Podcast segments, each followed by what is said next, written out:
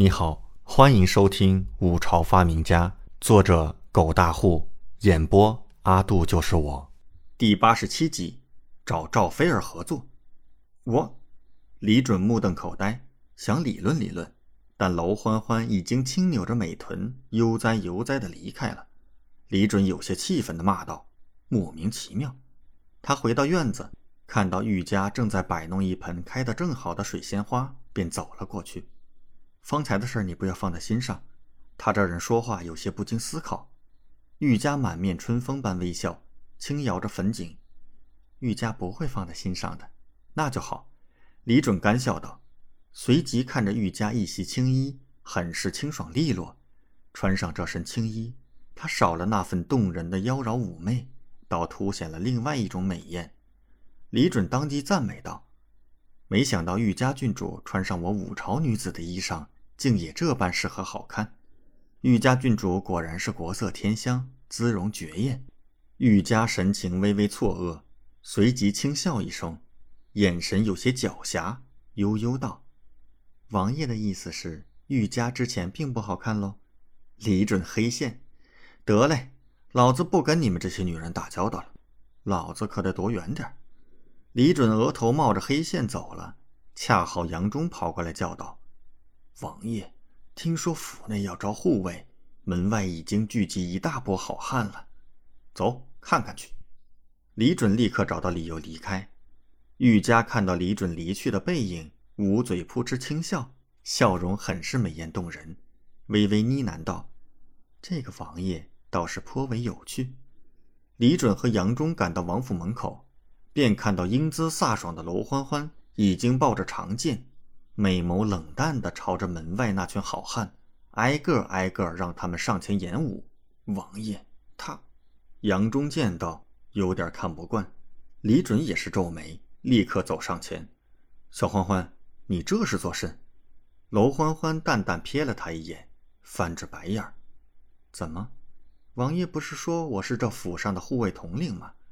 既然是我的手下，那老娘自然要好好挑选。这，李准和杨忠便也无话可说。娄欢欢要选人，李准也没办法，毕竟这女的一言不合就会拔刀，他可不敢招惹。两人只能悻悻离开。殿下，奴才已经叫膳房弄了早膳。杨忠说道。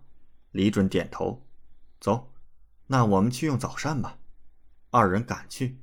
让人将早膳端到院子里，也给玉家送去了一份吃完早膳，李准开始准备商业大计。想了想，便拎了一盒食盒，独自出门了。他要去找赵菲儿。他现在身份敏感，要是公然弄钱，恐怕要被太子等人盯上。去李正那儿参自己一本的话，恐怕不好处理。再来，这生意要是火了，定然有人恶意竞争。所以他需要一个强大的后台。想来想去，赵菲儿最合适。来到阎王府，叫人通报一声，很快就被人恭敬地请了进去。李准在会客大厅坐了片刻，赵菲儿便步履轻快地跨入大厅，显得很是惊喜。进门先恭敬道：“臣女见过景王爷。”李准摆摆手，指着面前的食盒：“行了。”咱俩就无需这些繁复的礼节了。